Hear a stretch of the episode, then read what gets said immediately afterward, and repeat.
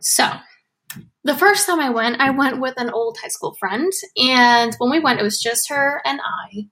And she was very skittish. She didn't want to get out of the car. We didn't get out of the car. And we didn't end up turning our car off on the bridge because, well, you know, we were scaredy cats. Even though we were looking for a little bit of trouble, we didn't find it. We didn't go poking too much. However, when I went there, I do have to admit, I'm not a huge believer in like mysticism and whatnot, but I do believe in it somewhat. I do think that there's something when you get that spooky feeling like someone's watching you and you just can't describe it. I got that feeling for sure.